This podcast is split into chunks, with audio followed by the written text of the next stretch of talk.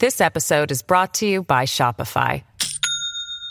Do you have a point of sale system you can trust, or is it a real POS? You need Shopify for retail. From accepting payments to managing inventory, Shopify POS has everything you need to sell in person. Go to shopify.com slash system, all lowercase, to take your retail business to the next level today. That's shopify.com slash system. Rolling around in the grass. They found something amazing. Yeah, and I was thinking, oh, that's kind of weird. Like, I wonder what they're doing. And so I got my shoes on. Kind of was a little suspicious of as to what I would find. And it looks like they discovered a bunny nest in our backyard. They did. Yeah, it was crazy. And Ricky was napping, so I was So a little bit more- obviously she broke into the room screaming. Yeah, Ricky, there's a bunny nest in our backyard, and the dogs are rolling in it. and I jumped up out of the deepest sleep ever. immediately, I'm like, let's get the dogs a bath. They're like, what this they is were like perfume for a dog. yeah, this is like a good day. Oh, this smells really good, you know. Um, but what they were actually rolling in was a dead bunny that was like off to the side, covered in maggots. Ugh. Yeah, it was really gross. I think what happened was um, one of them got hit by a lawnmower yesterday, Right. Like the lawn guy came yesterday and then we found him this morning. Yeah. So it only makes sense. which our, I mean, our grass was like three feet high, At least. at least three feet high. Pug was lost in it. She felt like she was in the jungle. like waving through the leaves. Um, so we, you know, being that there are maggots and there are actually maggots in the nest, like underneath the bunny, like there's two live bunnies um, remaining in the nest. I didn't know if this is normal or if like we should do something about it. I didn't know like is the mama bunny coming back or like what was going on. I felt like I had to like do my part. So basically, we had to, you know, dig it out completely. We got all the maggots out. And, you know, finally we had this clean little nest. We put the babies back in and covered it with grass, and we thought we were done. Yeah. Like we went inside at this And, point. and the multiple Google searches, like, is the mom coming back? And we found out the mother bunny only comes around once a day. Well, yeah, like what kind of mom checks on Yeah. their babies for what five minutes a day? five minutes a day and it comes around like at night maybe i don't know if, nurses them, and it just like pieces out. i don't know if she's out making other babies with some other Honestly, she's data probably got bunny a couple or- more nests of babies, and we're out here mothering her babies. yeah so we finally get inside. We're all done. We're gonna work on the intro of this episode. What we're doing now, and what does this start doing? it starts to thunderstorm like downpouring Like the most rain we've had in months. yeah and like i'm thinking here and i'm recording i'm like ricky the bunnies are out and he's like come on we gotta get this done I'm like, let nature take its no course. no i feel guilty i don't know if this mom's coming I back know. At this point, we all we can picture is like the two baby bunnies, like kind of like drowning. I know, like the worst case scenario. And I saw in Google, like a Google search that they can drown. So I'm thinking, okay, like I have to do something. right. So, So- what do we do? Well, we ran out there with an umbrella and like this thing that we have. We have like a it gated to protect them from the dogs. Oh, you're being modest. We built a damn fortress for these bunnies, like Yeah. a complete but there's tent. an opening in case the mom decides to come back. if and when, right? Honestly, come tomorrow, these rabbits are probably going to be living in this house. No, they're definitely not. Because you know what happens? What? Didn't you ever do that as a kid? You brought wildlife in the house in a box. Yeah, but I was a dumb kid. the I next didn't know day they were do. dead. It just is I inevitable. looked it up. All you got to do is you get goat's milk, some heavy whipping cream, and a syringe, and those baby bunnies are going to grow up and be as big as the Easter bunny. Oh no, that's not how it's gonna work. Plus, we have three crazy dogs. That's not happening. It might. No. Anyways, whatever. We're getting way off track. What we want to do now is give a shout out to our patrons. We have Brittany, Stacy, Ashley, and Megan. Thank you guys so much. Thank you guys so much. But let's jump into what you came here for. No more bunny talk. Our case this week was suggested to us by one of our own listeners, Rachel from Spotsylvania, Virginia. She shared the story of Katelin Akens, a 19 year old who went missing over five years ago while visiting family. On the day Katelin was supposed to return back to her home in Arizona with her fiance, her stepfather allegedly dropped her off at the airport, but Katelin never arrived. For years, Katelin's family and many Spotsylvania residents have wondered where their beloved daughter could be. Spotsylvania, or Spotsy as it's known to locals, is a small country area located between Washington, D.C. and Richmond, Virginia. Founded in 1721, Spotsy is covered in battleground sites from the Civil War and is full of American history. In fact, it's where General Stonewall Jackson, a famous Confederate soldier, was shot and killed during the Battle of Chancellorsville. Spotsy is also the town where Katelin Akens was born and raised. Born on September 2nd, 1996, Katelin had the frizziest blonde hair, bright blue eyes, and was petite for her age. As a kid, her mom, Lisa Sullivan, would spend hours braiding Katelin and her younger sister's hair, and this was something that the young girls loved. As she grew older, Katelin would straighten her hair every morning because, as her mom always joked, if she went to bed with wet hair, she would wake up looking like a troll doll. Katelin, through middle school and high school, wanted to be a Head Start teacher, someone who worked with young children to help them succeed in school. This stemmed from having attended the Head Start program for low income preschoolers when she was only four years old. According to Lisa, Katelin loved kids, and they loved her too. Katelin attended Riverbend High School in Spotsy for her freshman year, but eventually transferred to Caroline High School in 2011. There, she was able to graduate early when she was only 16 years old. After graduating, she worked at the local Wawa convenience store with her mom. Lisa was the manager for the night shift, and Katelin would work in afternoons, running the cash register or working the deli. Outside of work, Katelin loved Hello Kitty. Perhaps this was because she was allergic to real cats, and she loved getting tattoos and piercings. She actually had multiple tattoos, but most noticeable was the silhouette of five butterflies along her arm. Katelin had been dating Amber Rios since 2014. Like with any small town, they had known each other since they were kids. And when Amber and her family moved to Arizona when she was 11, they stayed in touch and eventually started a relationship. When Katelin finally turned 18 in September of 2014, she moved out to Arizona to be with Amber, and soon after, they got engaged. For a year, Katelin lived in Arizona happily with Amber, but when she found out about her sister having a baby boy, she knew she needed to visit home to meet her new nephew and to see her family. She was also about to start cosmetology school and needed to pick up a copy of her diploma from the high school. So, on December 1st, 2015, 19 year old Katelin got on a plane back to Spotsylvania, Virginia for a short trip home. After after spending a few days there, visiting friends, family, and her three week old baby nephew, Katelin was ready to head back to Arizona. Her flight back was scheduled for 5:40 p.m. on December 5th. Katelin, according to her mom, was excited to head back to Arizona to start cosmetology school. Since Lisa had to work at 10 a.m. that day, she said goodbye to her oldest daughter, dropped her off at James Branton's house, who agreed to take Katelin to the airport. James is Katelin's stepfather. Although he and Lisa had been divorced for some time, James had helped raise Katelin and her sister Gabby, and despite the separation, everyone remained amicable. It wouldn't have been out of the ordinary for James to give Katelin a ride to the airport, and he was willing to help. When Lisa dropped off Katelin at 9:20 in the morning at James's house, which was about 80 miles from the airport in Partlow, Virginia, she noted that everyone seemed happy, chatting about future plans and catching up.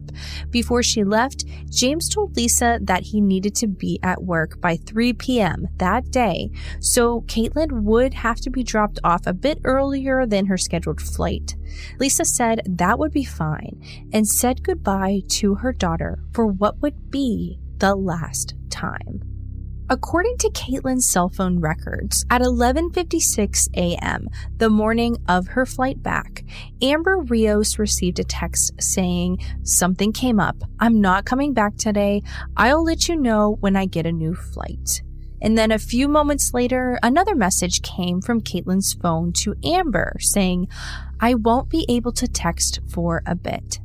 Amber was a bit concerned, but she tried not to think of this too much unaware that Amber had received messages from Katelin saying that her plans had changed. At 1:52 p.m., Katelin's mom heard from James Branton via text saying that he had dropped Katelin off. The two had a brief talk about the traffic, but then James replied saying, I dropped her off at the Springfield Metro station. She was going to take the metro to the airport since there is a stop at Reagan National Airport. According to James, Katelin wanted to do a bit of shopping before getting on her flight. The Springfield Mall where James allegedly dropped her off was only a few stops by train from the airport. Immediately, Lisa was concerned. Katelin hadn't taken the train since she was just a little girl, and she wouldn't know how it worked, and it seemed really out of character. Only a few minutes after exchanging text with James around 2 p.m., Lisa received a text from her daughter. I'm at the airport, battery dying, so won't be able to text for a bit. Lisa then asked Caitlin to let her know when she had boarded, but got no reply. Concerned but hoping everything was okay since she had heard from Katelin, Lisa tried to carry on with her day, hoping that Katelin would reply soon. But after a few hours with no word, she received a text from Amber who shared the contradictory messages she had received from Katelin. As far as Lisa knew, Katelin had gotten to the airport, but as far as Amber knew, she didn't. Amber, who was going to be picking up Katelin at the other end of her flight, was worried about the lack of information and was hoping Lisa might know more. Lisa, who had assumed that Katelin was on her flight, was now beginning to panic. At 7:15 p.m. on December 5th, nearly 2 hours after Katelin's plane back to Arizona had departed, Lisa received two more texts from her daughter, or at least from her daughter's cell phone.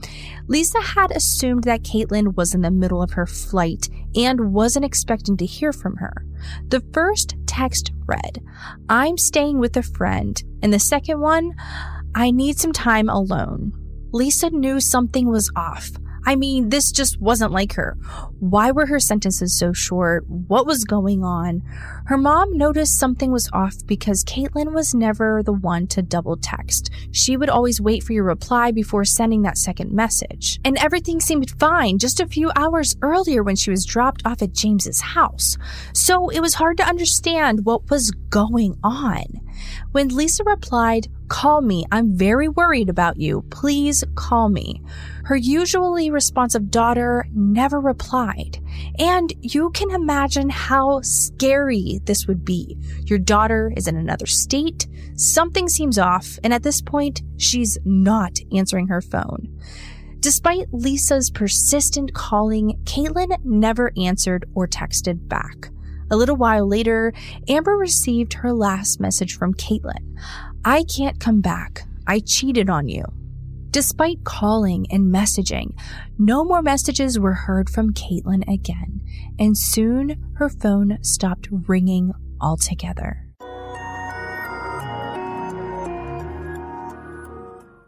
Hi, this is Daniel Leroux of the Real GM Radio Podcast. It's a Texas showdown in the postseason, and BetOnline is your number one source for all your baseball wagering information with up to the minute stats, news, scores, and matchup breakdowns. BetOnline has everything you need to stay up to speed on each league championship series all the way through the World Series. And don't forget, BetOnline is where you get the latest game odds, spreads, and totals for the NFL and college football right at your fingertips. BetOnline has real-time updates on statistics, news, and odds. We're serious up betting on football Head to the website today or use your mobile device to get in on the action at BetOnline, where the game starts. With no new word from Katelin, Lisa called the sheriff's office to report that her daughter was missing. The police were able to confirm the family's fears that Katelin had never boarded her plane back to Arizona. And the following day, just as police were beginning their investigation, a road crew worker made a shocking discovery. All of Katelin's luggage was found along a roadside ditch on River Road near Fredericksburg, an area 44 miles from the Springfield metro station. According to investigators, the luggage seemed as if it was thrown out of a moving vehicle, as the suitcase was damaged.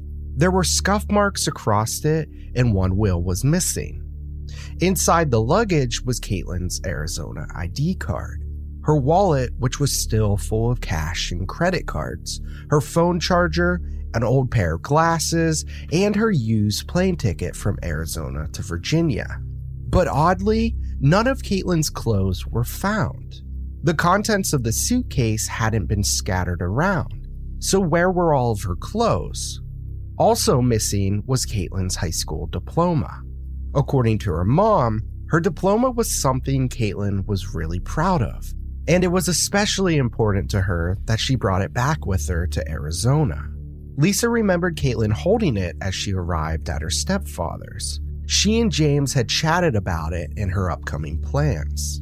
After finding Katelin's things, but not Katelin, Spotsy's sheriff Roger Harris knew that something was suspicious enough to warrant the police's full investigative efforts.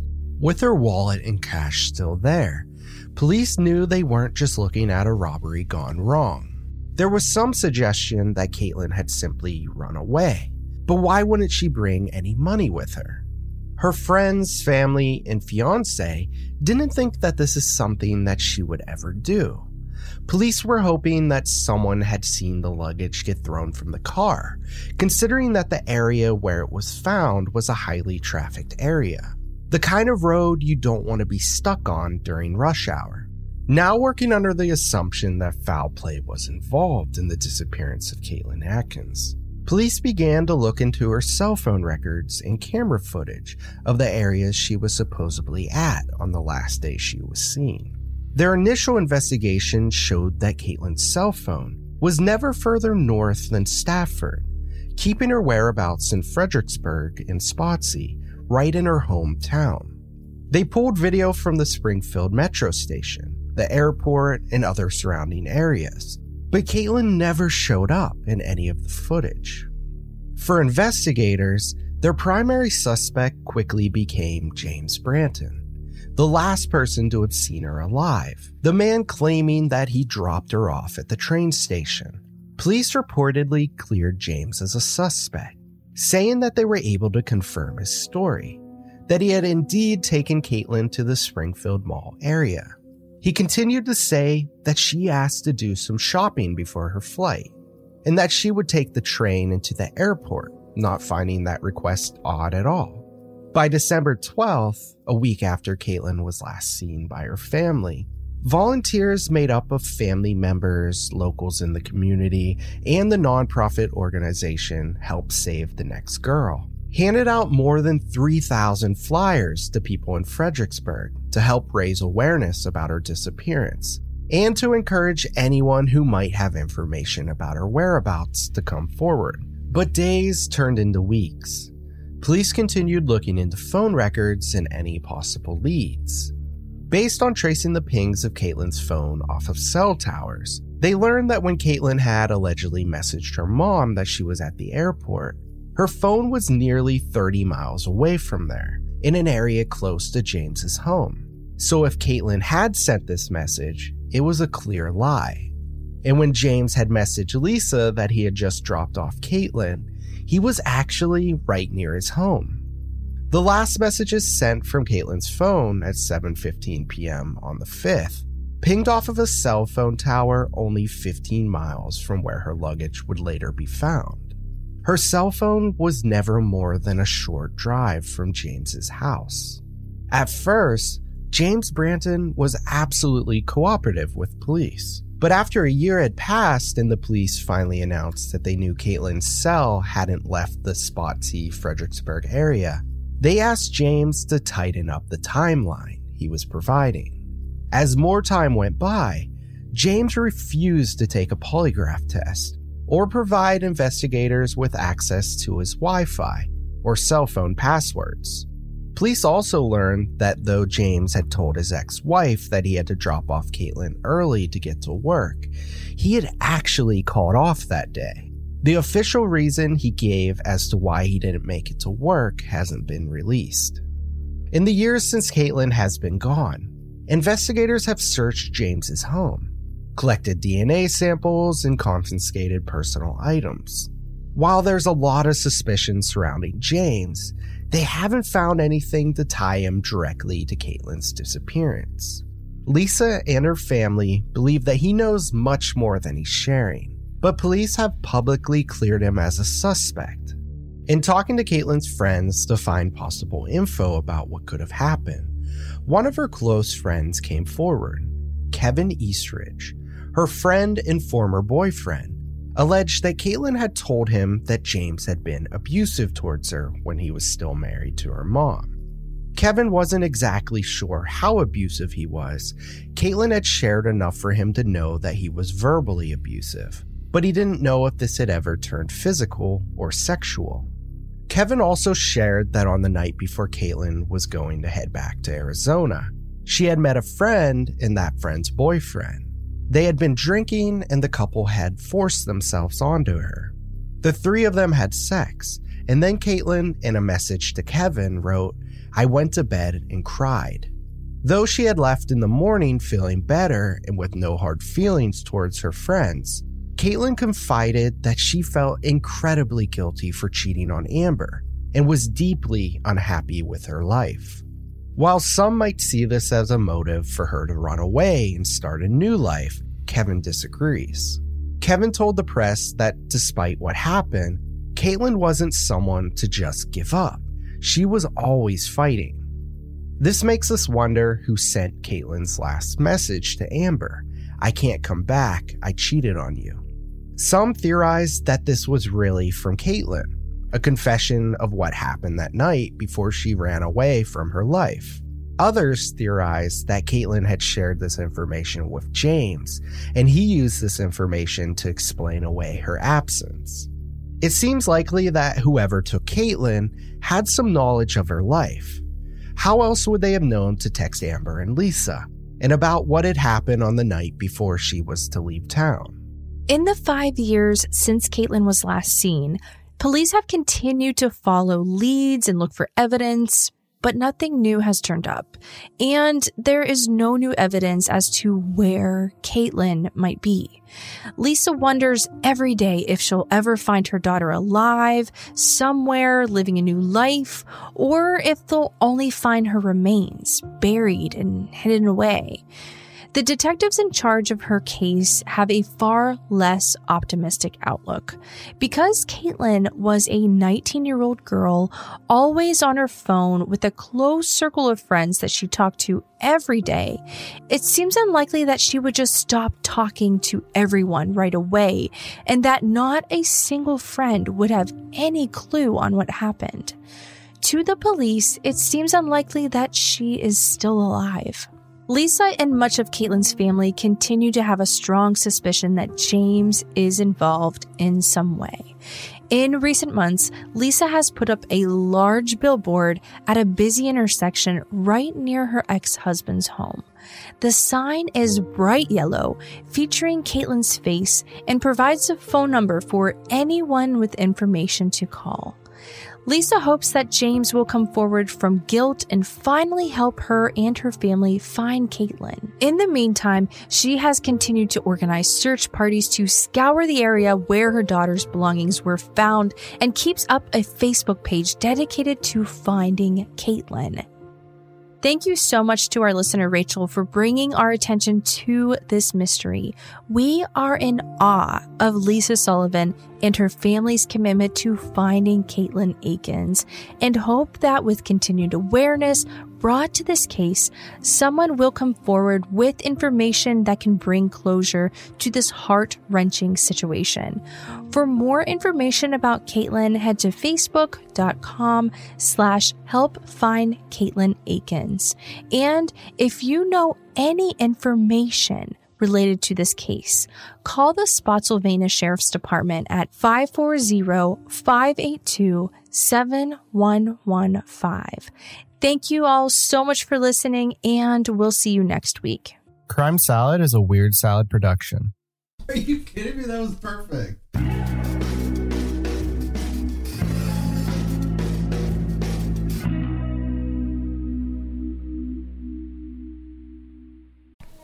Hi, this is Chris Hart, host of Plugged with Chris Hart.